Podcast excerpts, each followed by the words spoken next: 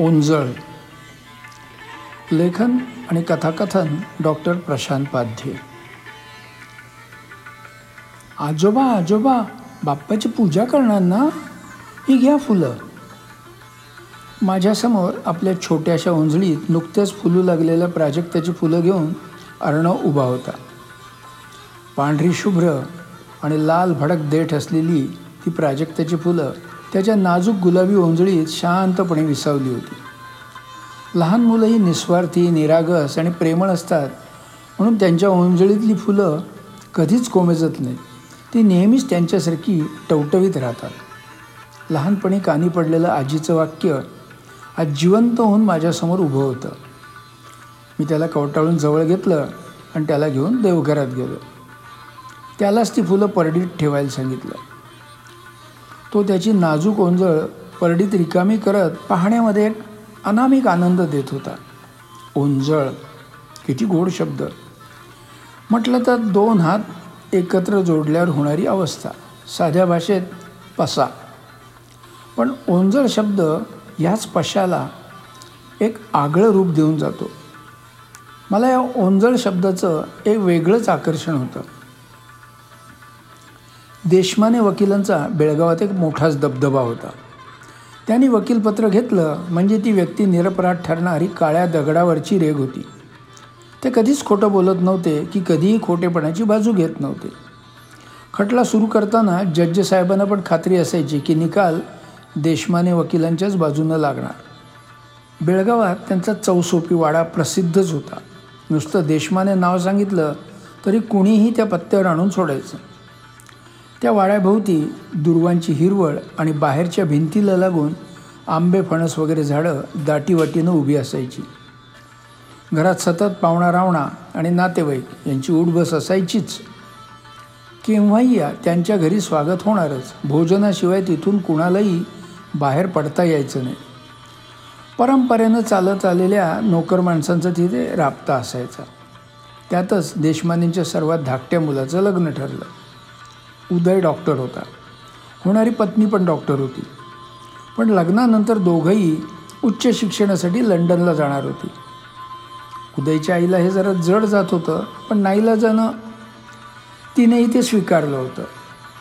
धूमधडाक्यात लग्न झालं. नातेवाईक पाहुणे मित्रमैत्रिणी यांनी घर भरलं होतं. संपूर्ण घरावर दिव्यांची आरास करण्यात आली होती. तीन दिवस चाललेलं लग्न बेळगावकरांच्या लक्षात राहील असंच झालं. लग्नाच्या दुसऱ्या दिवसापासून हळूहळू घरातली वर्दळ कमी झाली. एके दिवशी लग्नानंतरची सत्यनारायणाची पूजा झाली. उदय आणि त्याच्या बायकोनं मनोभावे पूजा केली. सकाळी पूजा घरच्या माणसांच्याच उपस्थितीत झाली. पण संध्याकाळी तीर्थप्रसादाला मात्र समस्त बेळगावकर हजेरी लावून गेले. गुरुजींनी सर्व आमंत्रित लोक येऊन गेल्यावर मंतरलेल्या अक्षता एका वाटीत देऊन पुनरागमनायच असं तीन वेळा म्हणून ते अक्षता पूजा कलशावर टाकून पूजेचं विसर्जन करायला उदयला बजावलं होतं. त्याप्रमाणे उदयनं केलं आणि तो झोपायला गेला. कारण दुसऱ्या दिवशी सकाळी त्याला मुंबईला जाऊन तिकडूनच लंडनला प्रयाण करायचं होतं. दुसऱ्या दिवशी सकाळी देशमाने वकिलांनी हिरामतीला सर्व पूजेचं साहित्य आवरून ती जागा स्वच्छ करायला सांगितलं आणि उदयच्या आईबरोबर ते उदयला निरोप द्यायला स्टेशनवर गेले. हिरामतीनं सर्व आवरून सगळ्या गोष्टी व्यवस्थित ठेवल्या. दोन तासांनी देशमाने वकील स्टेशनवरून परत आले. पण त्यांच्या आणि त्यांच्या पत्नीच्या चेहऱ्यावरचे भाव त्यांची नाराजी व्यक्त करत होते.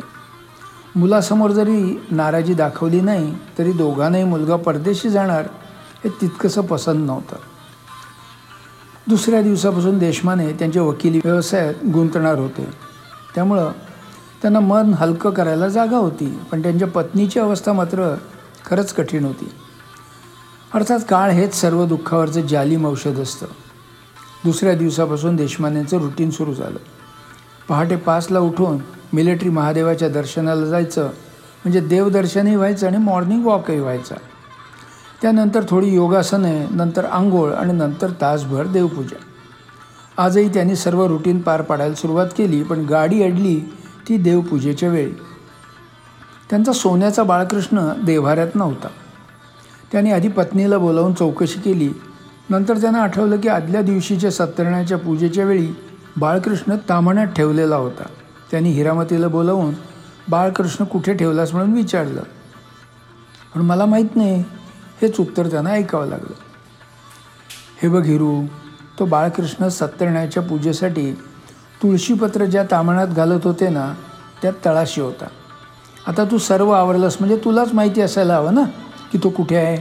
सांग बघू कुठे ठेवलास? नाही मी नाही बघितला तो देव मालक. असं कसं होईल? ती मूर्ती तामणातून कुठे जाईल आपोआप? परत विचार कर तू कुठे ठेवलास? नाही मालक मला ती मूर्ती कशी दिसते ते बी ठाव नाही. अगं होतं असं कधी कधी. चुकून गडबडीत आपण एखादी वस्तू कुठेतरी ठेवून देतो आणि नंतर ती आपल्याला आठवत नाही. तू असं कर थोडा वेळ विचार कर आणि नंतर सांग जा. हिरामती गेली पण देशमान यांची खात्री पटली होती की मूर्ती हिरामतीकडेच आहे. तिच्याशिवाय दुसरं कुणीच तिकडे फिरकलेलं नव्हतं. आता मूर्ती सोन्याची ती भरीव. मग मोह होणं स्वाभाविकच आहे. पैसे कुणाला नकोत?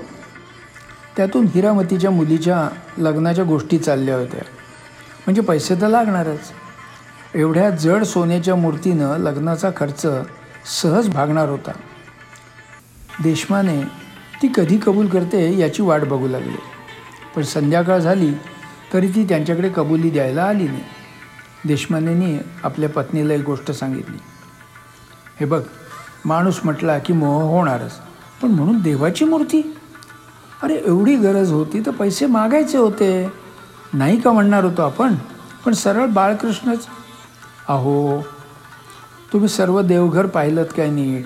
नाहीतर तिथेच कुठेतरी असायचे आणि उगाच बिचाऱ्या. हे बघ मी एक हाडाचा वकील आहे. कोणत्याही गोष्टीची शहानिशा केल्याशिवाय बोलणार नाही.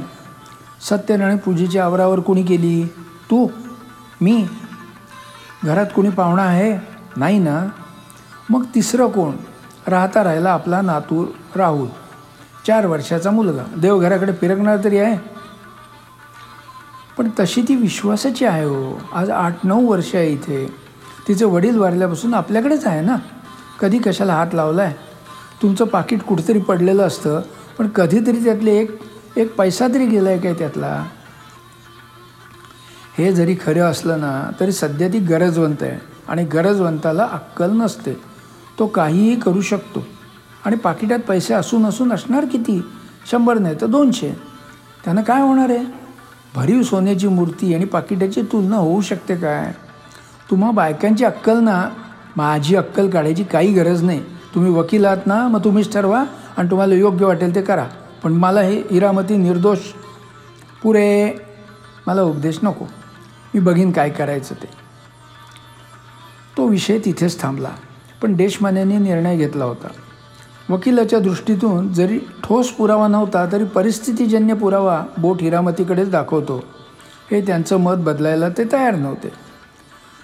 पोलीस कंप्लेंट देण्यानं त्यांचीच नाचक्की होईल या विचारानं त्यांनी दुसऱ्याच दिवशी हिरामतीला चंबू गबाळा आवरायला सांगितलं. तिने परत परत मी ती मूर्ती नाही पाहिली साहेब म्हणून सांगितलं पण देशमाने मानायला तयार नव्हते. ते आपल्या निर्णयावर ठाम होते. त्यांच्यापुढे त्यांच्या पत्नीचं काहीच चालणार नाही हे माहीत असल्यामुळं हिरामतीनं त्यांना कसलीही विनंती पण केली नाही. दुसऱ्या दिवशी सकाळी सगळं सामान आवरून ती निघाली. जाताना देशमाने आणि त्यांच्या पत्नीच्या पाया पडली. देशमानेनी हळूच पाय मागे घेतले. नंतर राहुलच्या हातात चॉकलेट देत तिनं त्याला टाटा केला आणि साश्रू नयनाने देशमान्यांच्या वाड्याला निरोप दिला. दोन दिवस असेच गेले. आता देशमान्यांच्या पत्नीला घरातली सगळी कामं करावी लागत होती. शिवाय राहुललाही सांभाळावं लागत होतं. त्यांची मुलगी आणि जावई राहुलला त्यांच्याकडे ठेवून सहा महिन्यासाठी अमेरिकेला गेले होते. ते परत येईपर्यंत तरी हिरामती असती तर बरं झालं असतं. हा विचार त्यांच्या मनात सतत डोकावत होता. तरी बरं राहुल कटकट्या किंवा रडवा नव्हता आपला आपण एकट्याच वाड्याबाहेर खेळायचा. हल्ली त्याला विटी दांडूचा खेळ आवडायला लागला होता. विटीवर कडेला दांडू मारला की विटी उडायची याची त्याला गंमत वाटायची. असाच सकाळी तो खेळत होता. वाड्याचा आवार मोठा होता. त्यामुळे विटी उडवायला त्याला मजा येत होती.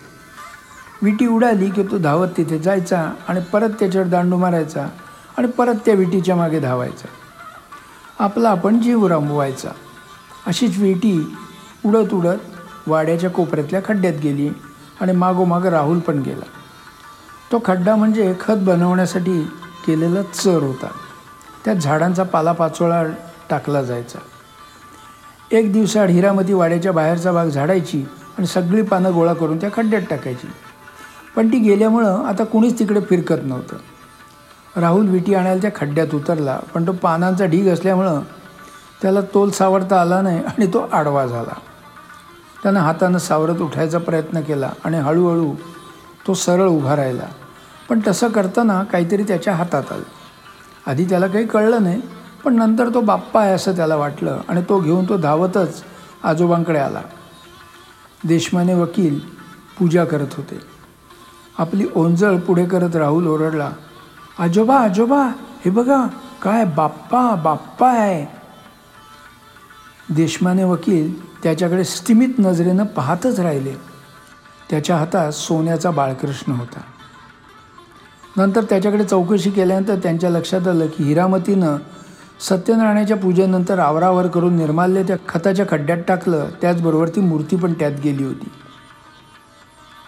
त्यावेळी मी माझ्या आजोबांसमोर ओंजळ धरून उभा होतो आणि आज माझा नातू माझ्यासमोर ओंजळ धरून उभा होता.